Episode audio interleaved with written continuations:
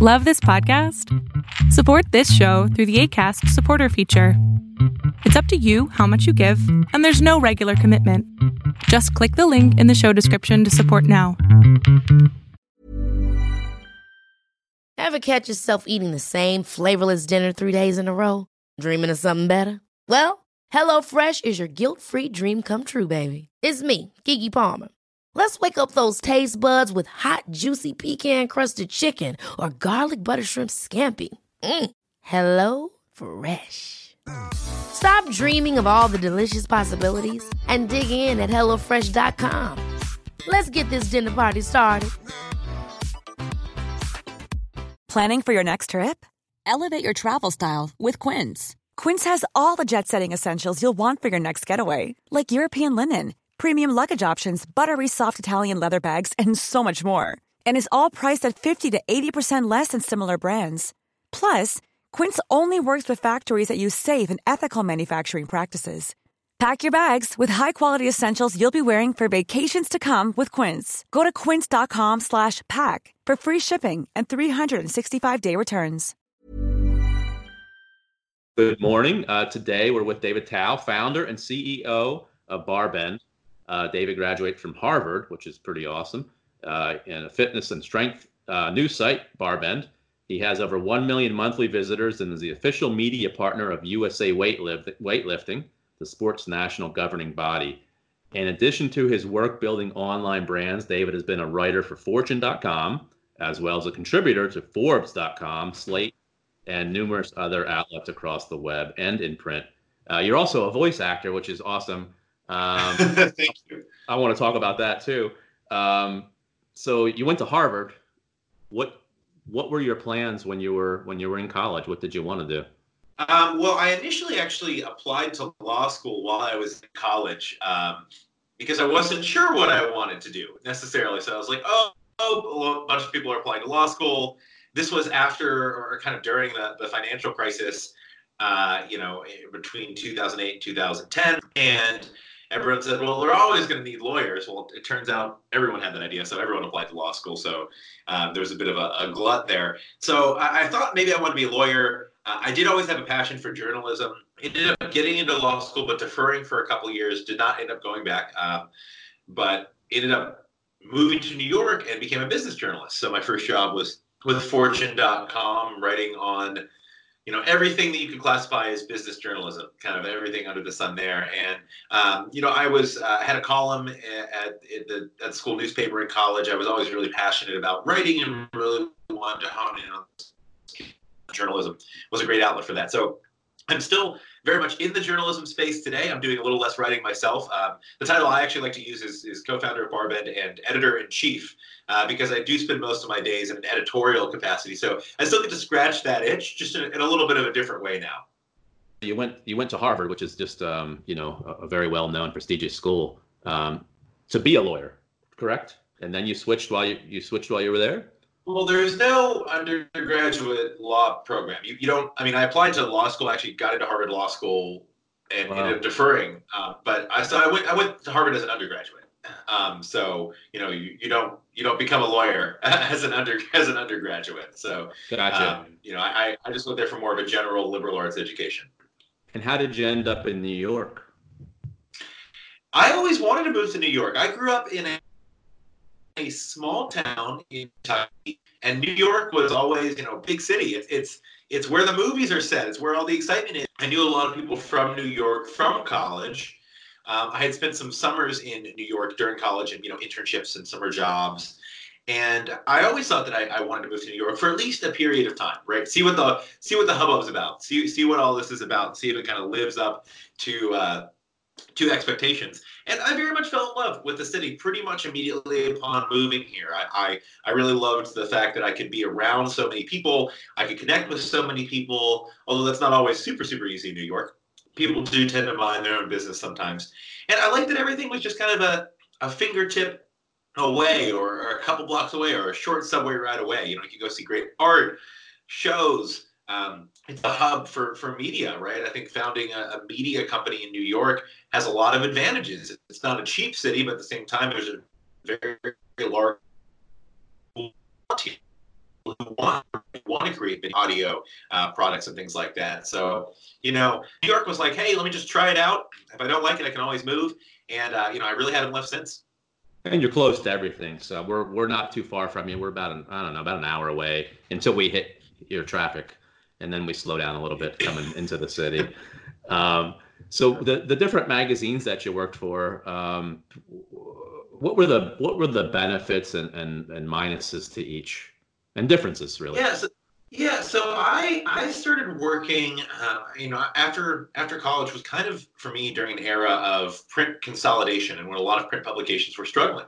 Um, people were publishing, you know, weekly magazines were moving to bi-weekly. Some magazines were shuttering. Some were going online only. And it was a weird time when people weren't really sure how things were going to pan out in the digital versus print space. Obviously, it's digital for few, if any, print first publications left. That's just and so I, I think it was a bit of a tumultuous time. I think people were you, you would you would go into a publication like a Fortune and you would see different teams. It'd be like a Fortune.com team and a Fortune print magazine team. And there and when I was first getting involved in media, I started seeing more crossover between the two, right?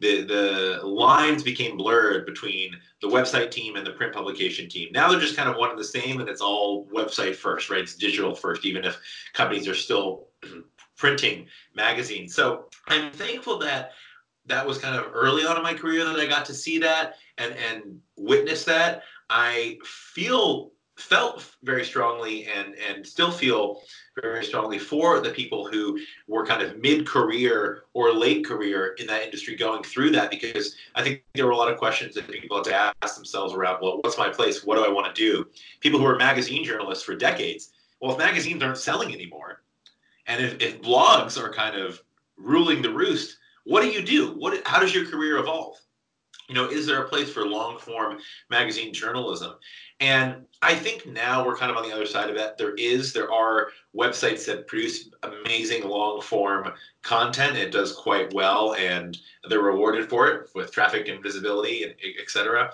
But there was a time when, when I think a lot of people who worked in magazines and had been for decades were really kind of scratching their heads and saying, you know, is this it? Is it over? And it was much easier to be early on in my career and be fluid and be able to kind of be flexible as far as what I did and what I was interested in, as opposed to those folks who had already, you know, given so so many years of their prime uh, working life to that industry. With, with those people, did you have a lot of um, I don't want to say drama, but so you had you had all these people who've been in the industry for a long time, print industry, um, and now you had all these I, I would assume younger, fresh energetic uh, people coming out of college and social media is blowing up. Um, did you have a little uh, any issues there between each other? Oh no, I, I didn't. Um, I really looked to those people for help, guidance. I mean, they were some of the finest, you know, across publications, people I worked with in the office. Um, and then you know I wasn't at Fortune for very long at all.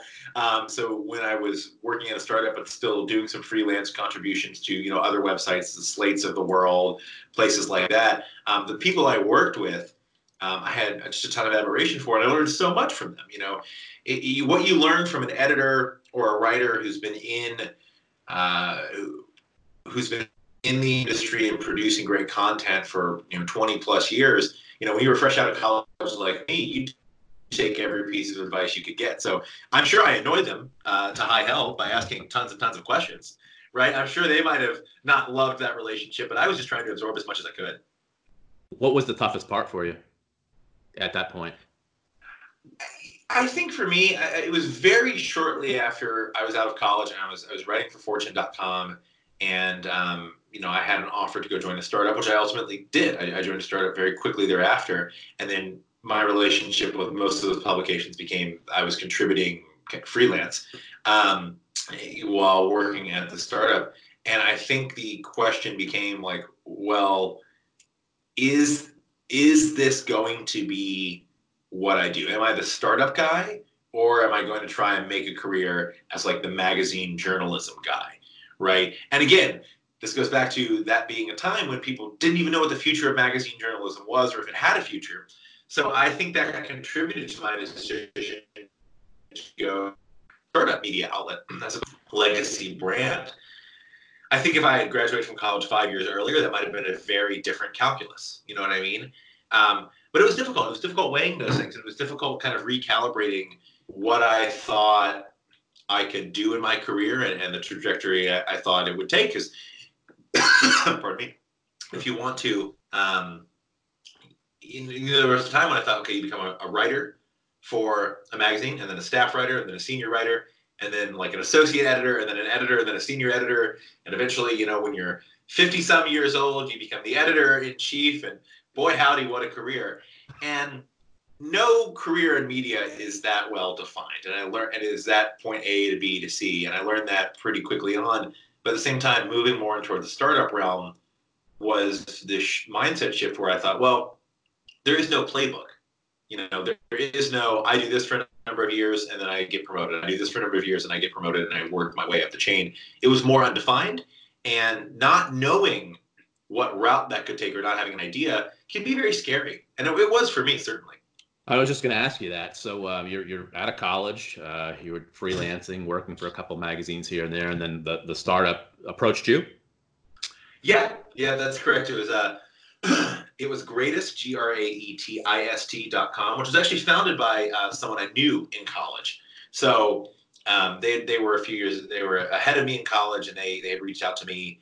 Um, early on in that site's development about getting involved, and then um, you know the offer of a, a full time position was put on the table, and uh, it, it, I probably took too long on that decision point um, because I was still trying to keep one foot in the world of writing for Fortune.com and being there full time, and then one foot in kind of getting involved with that startup. But you know. And anyone, anyone else at startups is that they're a lot of work, and splitting your time trying to do two things full time, you're not going to do either of them particularly well. So um, yeah, that was that was definitely a, a factor there. So wh- where did where did Barbend come into play? Where where did this idea come uh, from? Yeah, Barbend was well. We were started. We started the company, and I'm, I'm a co-founder of Barbend. So I have, two co-founders uh, in addition to me who are fantastic. Uh, I'm very thankful for them. And we started in, in March of 2016, so almost exactly four years ago as of this recording, which is kind of crazy to think.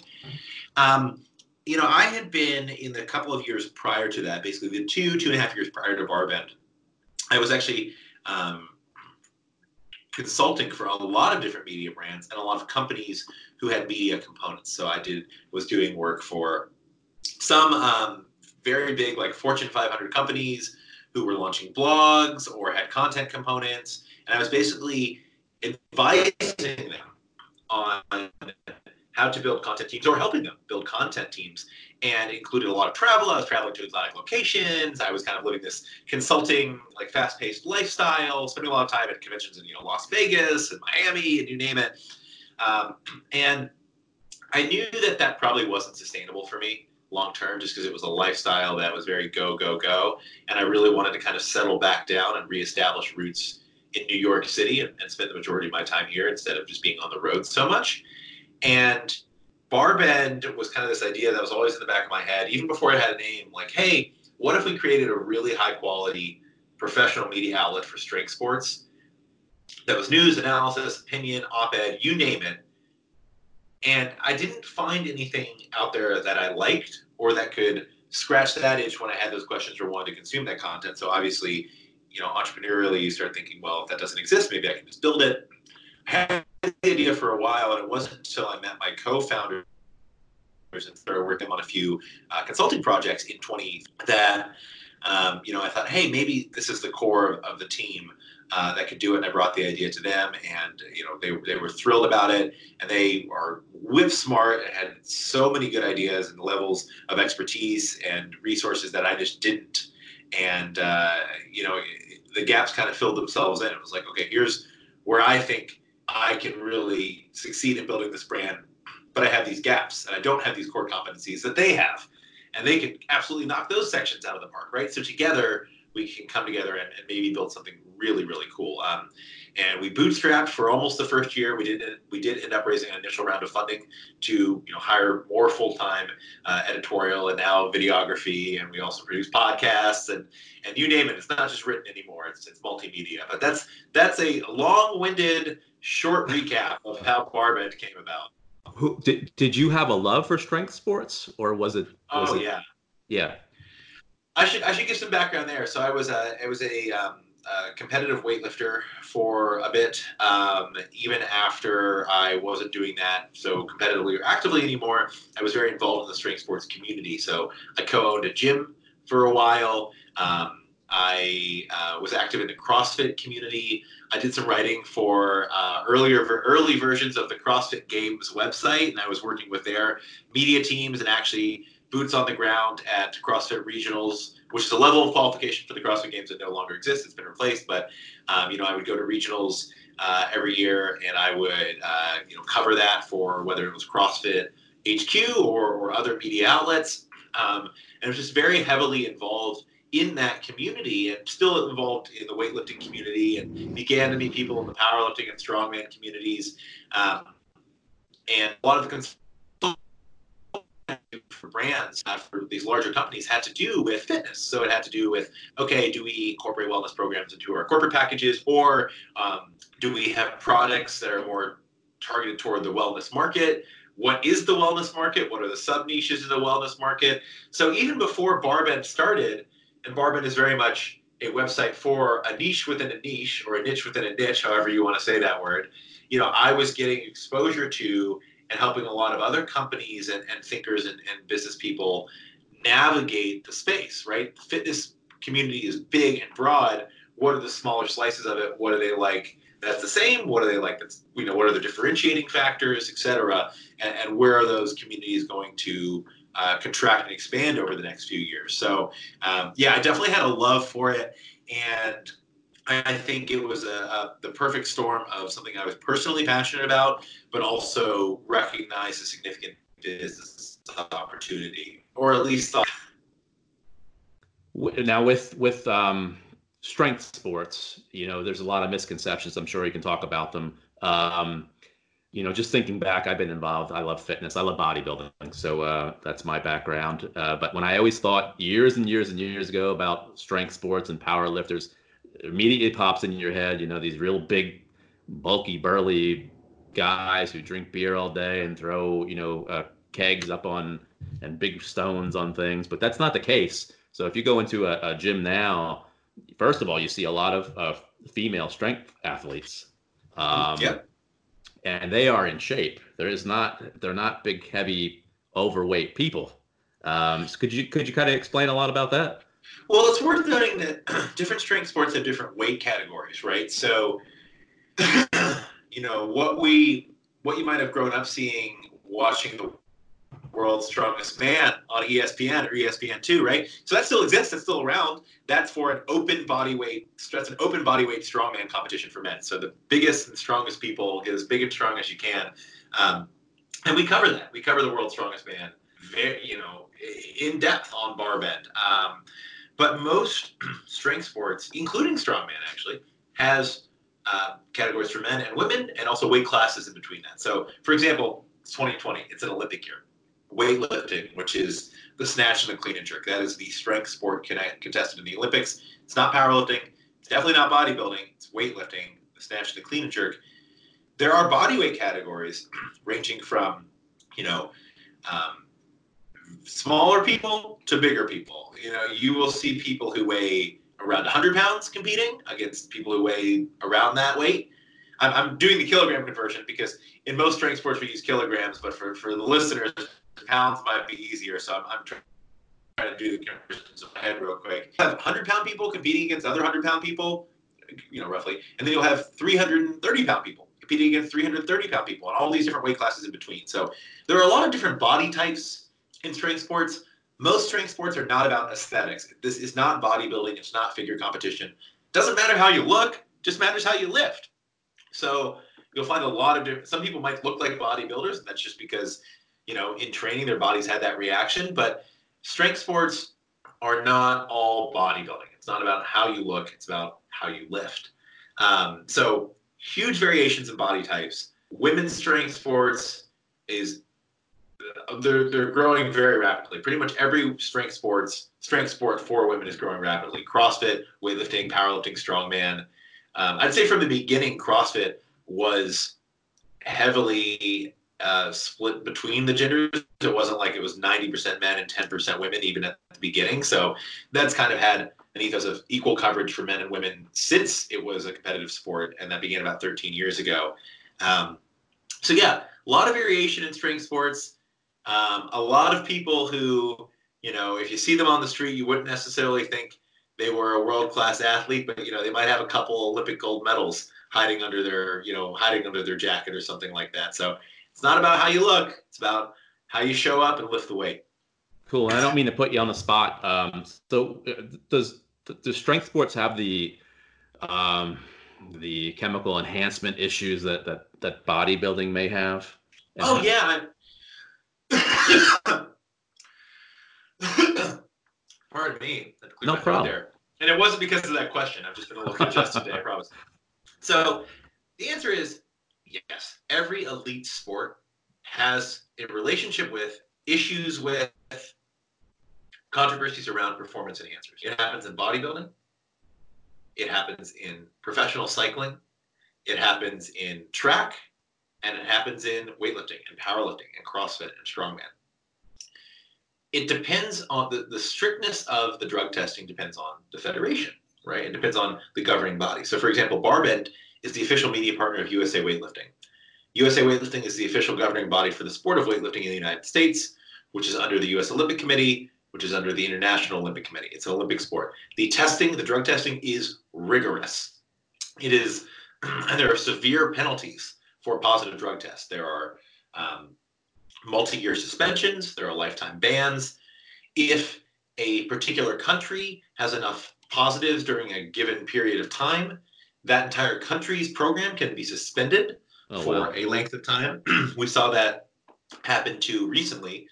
Um, big, big weightlifting countries, including Russia and even China, actually. They were suspended from international competition for about a year. So big, big penalties, very strict drug testing. Um, you know, if you talk to anyone in uh, the U.S., you, if you talk to talk to any elite weightlifter in the USA weightlifting system who's actually competing, like they'll tell you, drug testers will show up. They'll, they'll they won't give you much warning. They'll show up at your place of business. They'll show up at your gym. They'll show up at your home, and they'll test you. Um, it is it is very frequent. Now, there is also there are also certain federations of powerlifting that are very strict on drug testing, and there are some that don't drug test at all. You know, the same goes for uh, the same goes for strongman, and then CrossFit. Official CrossFit competitions are all under the auspices of, of, of CrossFit. Um, some of them are run by third parties, but it's all for qualification toward the CrossFit Games, and they have a very strict drug testing policy.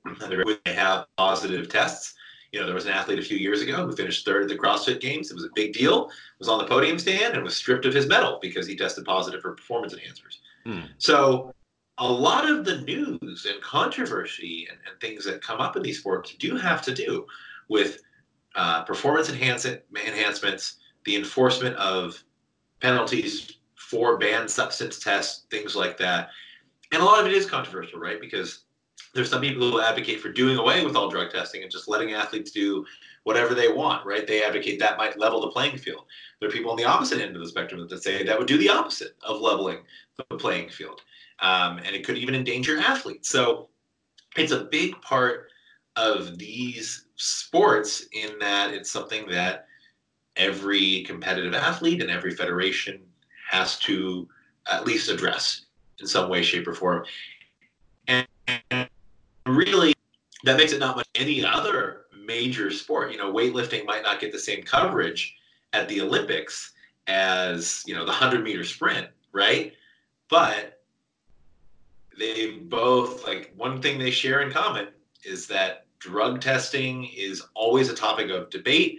If there is a high profile positive, that's going to make the news. It's going to create conversation. So uh, it's a part of these sports for sure. Since since you've been involved in strength sports and weightlifting, what what changes have you personally seen? Yeah, I mean, I first got into weightlifting in 2009. And the growth in popularity of weightlifting and powerlifting and strongman and CrossFit has been, especially in the United States, but also internationally, has been phenomenal. A lot of that is due to the growth of CrossFit, by the way. CrossFit borrows movements and training methodologies and aspects from all these other strength sports. So more people today probably know what a snatch is and what a clean and jerk is and what a deadlift is because of CrossFit than almost any other singular factor, right? And so in the with the rise of CrossFit, it's kind of lifted the tide um, and lifted the, the, the ships have risen for all these other uh, sports, so to speak, because people are learning about these other sports. A lot of people start in CrossFit but then they discover, hey, my favorite part of CrossFit is the weightlifting movements, or hey, my favorite part of CrossFit is the powerlifting movements. There's a uh, a very accomplished strongman competitor named Rob Kearney, who, who I consider a, a, personal friend. We've had him on the Barbend podcast. He's a world, multi-time world's strongest man competitor. He found strongman through CrossFit, which at one time would have been unthinkable, right? But I think CrossFit has been one of the, if not the driving force in the increase in popularity of these sports. Another thing on the weightlifting end specifically, you know, 10 years ago, or more than 10 years ago, when I was first becoming interested in the sport, the United States was not doing well internationally. Um, we didn't win an Olympic medal in weightlifting between 2000 and 2016. Uh, we had we had one we had a, a, woman win gold and a woman win a bronze win, win a bronze in 2000, and there was a 16 year gap before we had another Olympian win a bronze medal in 2016.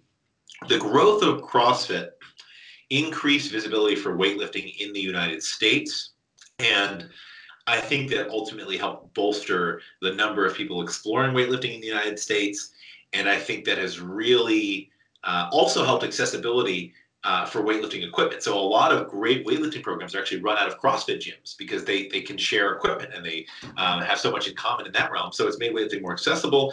And you know, heading into the 2020 Tokyo Olympics, USA Weightlifting is looking at you know the prospect of maybe multiple medals, um, which is really something special, and I think can trace its roots at least in part to the growth of CrossFit. Yeah, no, absolutely. What what misconceptions do you think the general public has um, about uh, strength athletes. Yeah, I, I, you touched on some of them. That they're all meathead bodybuilders. They're all you know guys who listen to Slayer. Although there are plenty of those. Hey, no, no, hey, hey, listen to whatever gets you, whatever gets you lifting. Uh, they're all you know juiced up and full of steroids, and um, and they're you know they're all um, they're just these massive individuals, and you have to be gigantic and kind of born strong in order to compete or get involved in these. And the other misconception I hate is that you know weightlifting is going to be bad. Squats are bad for your knees. You shouldn't squat. It's bad for your knees. You know it's really bad for your knees as you get older? Not doing anything. Exactly. That's your knees. Sedentary lifestyle. That's horrible for your back. It's horrible for your knees. One of the misconceptions that we haven't touched upon that I hate is that oh, these strength sports, you're going to have difficulty walking when you're older you know, you're not, your knees are going to give out. Look, not everyone who gets involved in strength sports or strength training has the ultimate goal of putting a thousand pounds on the pounds on their back and trying to squat. Very few people in history have done that. Very few people in the world are capable of maybe doing that, right? But strength sports, as a mechanism to get active, to build muscle mass, to help fight the, the loss of muscle mass as you age, which is something that every human experiences and we have to actively work against, resistance training can be very good for you. It can improve mobility. Not everyone's muscle bound. You want to see some real flexibility? Watch weightlifters in the bottom of a snatch. You want to see some cool mobility. Mobility is such a big, and flexibility are such big components of strength sports I think are underrated and uh, in the general mindset, in the mainstream mindset. So the biggest misconception that we hadn't touched upon previously was that you know weightlifting is going to make you muscle bound and immobile, and it's bad for you. That's that's just not the case. Anything taken to an extreme can have negative repercussions. You can say that for elite marathoners. You can say that for cyclists. Uh, there's actually a lot of interesting info about how uh, elite cyclists actually have bone density issues Um, you know, and and there are weight there are weightlifters and powerlifters who sure going after huge weights they do get injured, right? Um, but for most people, they can be extremely safe sports. They can be extremely fulfilling. They can improve longevity, and especially as we age, they can definitely improve quality of life. If you're strong enough to squat well, then you're going to have no issues getting up out of a chair, bending over to pick something, carrying your groceries, playing with your kids, your grandkids. You know, these are sports you can have all your life. I know 80 year old CrossFitters. I've seen 85 year old weightlifters compete. There are there are categories for competition not only for weight classes, but there are masters divisions for older folks. And these people are moving well, and they attribute a lot of that to regular strength training. Mm-hmm. And just in my gym, in my gym, uh, you can go in and see people of all varying ages. I was on a treadmill the other day, and the guy next to me told me he was, I think he told me he was 89 years old. He looked at least in his 50s. I mean, he looked amazing. Works out every day, um, you know, weightlifting and and some cardio. So it's it's definitely out there. You should definitely go out and do something, not just sit around. Um, there's definite benefits to it. Mm-hmm, for sure. Uh, you're also on the Forbes 30 under 30 list, which is uh, amazing. Um, how did that come about? Um, well, thank, thank you. For, uh, first off, uh, I applied. Uh, I self-nominated, which you can do, mm-hmm. um, and they're kind of like applying to college. They're a, there are a series of applications, and you need letters of recommendation, and they have uh, there are different lists, right? So I was on the, the uh, 30 under 30 list for media. There are lists for venture capital. There are lists for music and entertainment. There are lists for food and cuisine, or food and wine. I think is technically the list. There are a bunch of different. There are lists for um, you know, banking. I think is is one of the lists. Um, and so, really, they're trying to assemble a class of what they call list makers, which is a, a funny term, and um, you know that is selected by.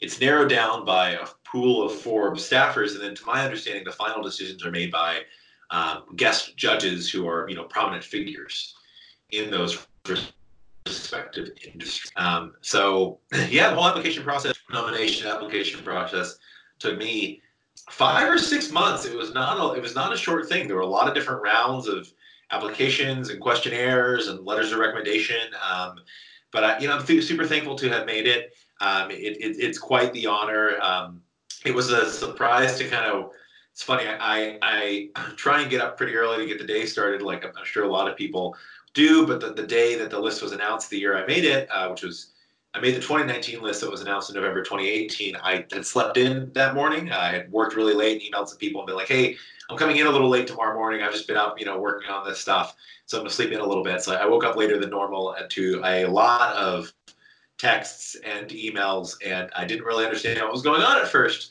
Uh, but you know, once I wiped the sleep out of my eyes, I was like, oh, oh, cool, cool. I thought there was some like massive emergency. Uh, but uh, um, very, very fun to have uh, gone through that process, and would definitely encourage anyone who's interested in um, checking out the resources that Forbes has online for how to apply. Uh, or how to self-nominate. If you want to self-nominate, you can also nominate others, of course.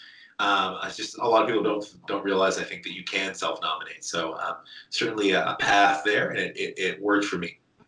Did you celebrate, or did you just go about your normal day? Well, uh, you know, Forbes has a an under thirty conference in Detroit. Uh, is the location now. and I think it'll be in Detroit for the next few years at least.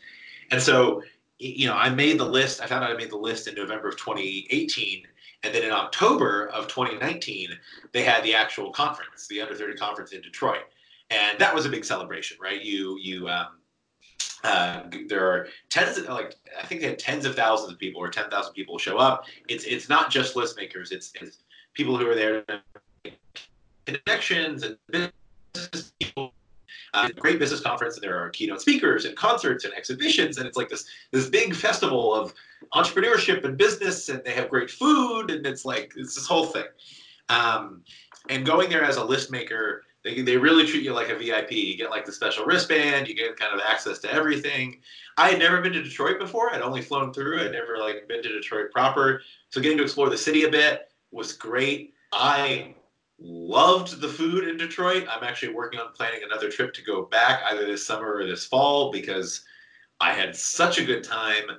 Um, may go to the conference again in the future. Uh, yeah, so that was kind of the celebration, and it was fun to be able to meet so many different people and and be in a, a city that you know so many people counted as down and out, but has really experienced a resurgence. And it, it's cool that uh, Forbes hosts uh, this conference there because it just brings so many more people into the city, and I'm really thankful that it gave me exposure to.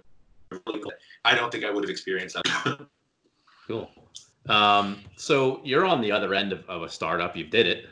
Um, uh, you created it. You're doing it. You're living it. What do you tell other people who who have these these dreams to to actually make them happen? It's a big jump. It is a big jump. I would say uh, I am a proponent of like some people say find your tribe or build your tribe. Um, I, you know, had the idea for Barbend for a while, but it didn't start until I found two co-founders who I trusted and who brought skills to the table that I just frankly didn't have and resources that I just didn't have. Um, the one thing I think that I would tell myself earlier about entrepreneurship is you don't have to do it alone. You don't have to be a singular founder, right? You don't have to be just one person going at it. Um, it's okay to share your ideas, and it's okay wait a little bit to find someone or someone's uh, who share your passion for an idea and are, are willing to uh, venture into that with you. Did you did you have a lot of struggles together? Oh oh oh yeah. I mean, you know, there we still have struggles. We're still we're still a relatively small, relatively young company. You know, it's we we worry about keeping the lights on. We worry about I mean, we're not not that's a we don't actually worry about keeping the lights on, but like you know, as an entrepreneur, you're always wondering about uh, revenue and well, I want to hire more people, but we got to make sure that we you know have enough revenue for that. We have to make sure that we don't overhire and that we don't hire the wrong people. And I have to make sure that the people who are here are happy and feel empowered to do their best jobs and they have the resources they need. Uh, struggles are, are constant. You don't get into entrepreneurship if you if you don't if you aren't comfortable with a certain level of stress, right? Because it's stress every day, right? There's there's stress every day. Ultimately, you're the last line of defense. There's no one else to really point the finger at if something goes catastrophically wrong. Um, so uh, the struggles never stop in entrepreneurship, and that is something I've heard from you know, first time early stage founders all the way up to people who are running big public companies and maybe started those companies, right? It, the struggles are always there. And um, as you grow, the problems the in type and and uh, amount, the, the problems will probably increase. Hopefully, your team grows with the company in order to be able to better tackle those problems. But you know, they they they happen. If I walked around your office today and uh, talk to some of your coworkers and people around town there, uh, what would they tell me about you? Uh, they tell me I probably need a haircut at this point. uh, to tell you that that um, I don't know. That's a tough question. It's hard. You can't be objective about yourself, right? I, yeah. I'm sure there are things they say, or I'm sure there are less than lovely things, right? Uh, it's very tough to be objective about yourself. Uh, and uh, you know you hope it's more lovely things than not so lovely things but you know no one's perfect and some days i'm, I'm sure i'm more of an ogre than i am a nice guy. So uh, you know it really probably depends. What do you like to do outside of work? Or, or are you working all the time? Uh, i like to stay busy. I stay busy you know at the barbend office um, but you know outside of, of work i do enjoy working out. Uh, it's a big part of you know what we do here but also just part of my lifestyle um, I do some voice acting on the side and some voiceover work on the side. Actually, a lot of that time has been kind of subsumed by the Barbend podcast and the audio work we've been doing in the office. So it's kind of the side gig that became part of the main thing. Um, and uh, you know, living in New York, you have just endless, endless options for things you can go do.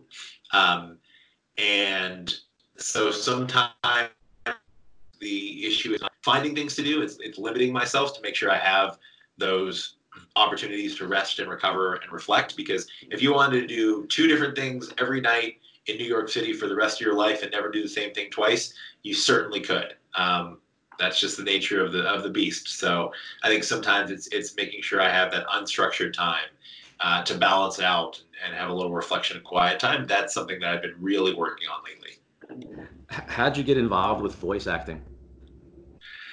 Uh, you know, it was um, something that a, an audio engineer friend of mine suggested I look into. I'd done a little bit of sports color commentary through Barbend, actually, um, and decided to give it a go. And I will say I'm, I'm very much a, a hobbyist, an amateur. Um, I do get I do get paid uh, for for some of the work. So actually, I, I, guess that is the definition of professional if you're if you're paid for it. But you know, it is not my day job. Uh, are people who I'm very close with in New York City and across the country who um, are super impressive and, and, do that as their primary source of income. And you know, they are leaps and bounds and light years ahead of, of where I am. Um, but it is something that I try and dedicate a little bit of time to as far as auditioning and and, and making connections in and, and, doing some gigs, at least a little bit every month. Um, it's been a really really cool way to meet people you know outside still in the media community but outside of the media community where BarBend exists cool you said um, you brought two other partners in because uh, they brought to the table some other things that you don't you don't actually have for yourself. What what are your struggles? Personally, my struggles personally, uh, yeah, I say the two part. I you know you say that the two partners brought I brought them in, but really I, I it's I think we brought each other uh, together, and they they in many ways brought me in. Um, is I think we're just we're specifying there. Obviously, very thankful for that. You know, my um, struggles are I have an editorial background. I did not have the business development background or chops that I think I have today early on. Uh, I am not super technical. I'm not a developer. I am not going to be able to whip up, you know, a quick plugin to fix something on a website um, or to be able to best manage the developer who does that, right? A lot of those technical skills and technical chops, I'm still not very great at. Um, and, and they've been huge on that end, as well as advice on the business development side. Um, I don't have the best eye toward design. I got to be honest. And in the early days, you know, we didn't have full-time graphic designers at Barbend, so a lot of the early design decisions were made collaboratively, and my ideas sometimes, thankfully, lost because I just don't have the best eye for it. And I think, especially one of my business partners, especially has a fantastic eye toward uh, design and, and, color, especially on uh, mobile devices. So, um, you know, uh, I could go on about my, but those are just a few of the highlights. Well, what what are you awesome at? I'm sure there's a lot. Yeah, I mean, I I've built.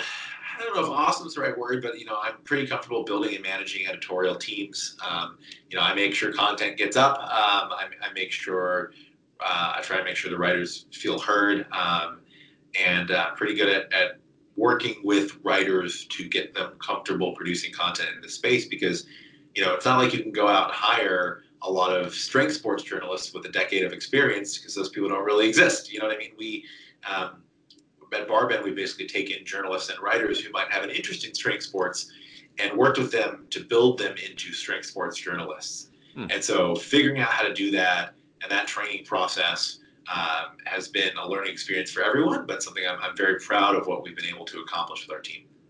What are your What are your goals and the company's goals for 2020? What do we What can we look forward to? Our goals for this year are a, a few things. Um, we've seen a, a, significant traffic increase so far in 2020, which is great.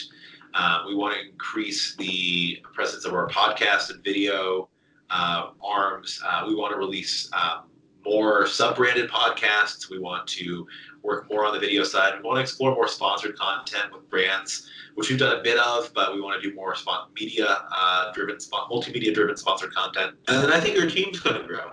I think 2020 is going to be um, have at least one or two significant hiring periods for us, and I think our team's going to grow somewhat significantly uh, later this year. And um, that's going to be a huge focus and demand a lot of all of our attention to make sure we find the right people and to make sure they have the resources they need to really succeed. Nice. All right.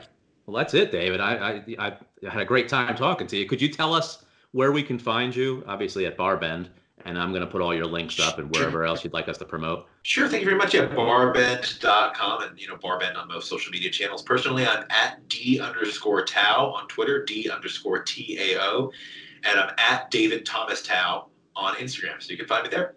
Cool. I really appreciate it. This was really, uh, really great to talk to you and talk about weightlifting, and maybe we can talk about bodybuilding sometime. yeah, I would love to. I really appreciate the opportunity. Thank you for having me on. Cool. Thank you, Dave. I'll talk to you soon.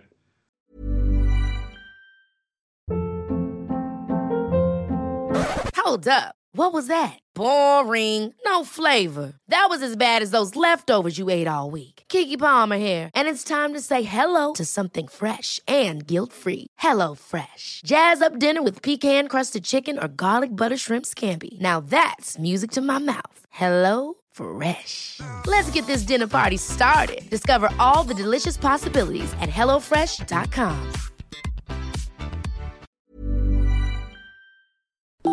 Hey, everybody, thanks for listening to my podcast. If you're looking for social media content for your contracting business, painting contractors, carpenters, electricians, any type of contractor, please check us out on Instagram at Amato Media or check us out on LinkedIn. We can definitely help you all out. So, have a great day.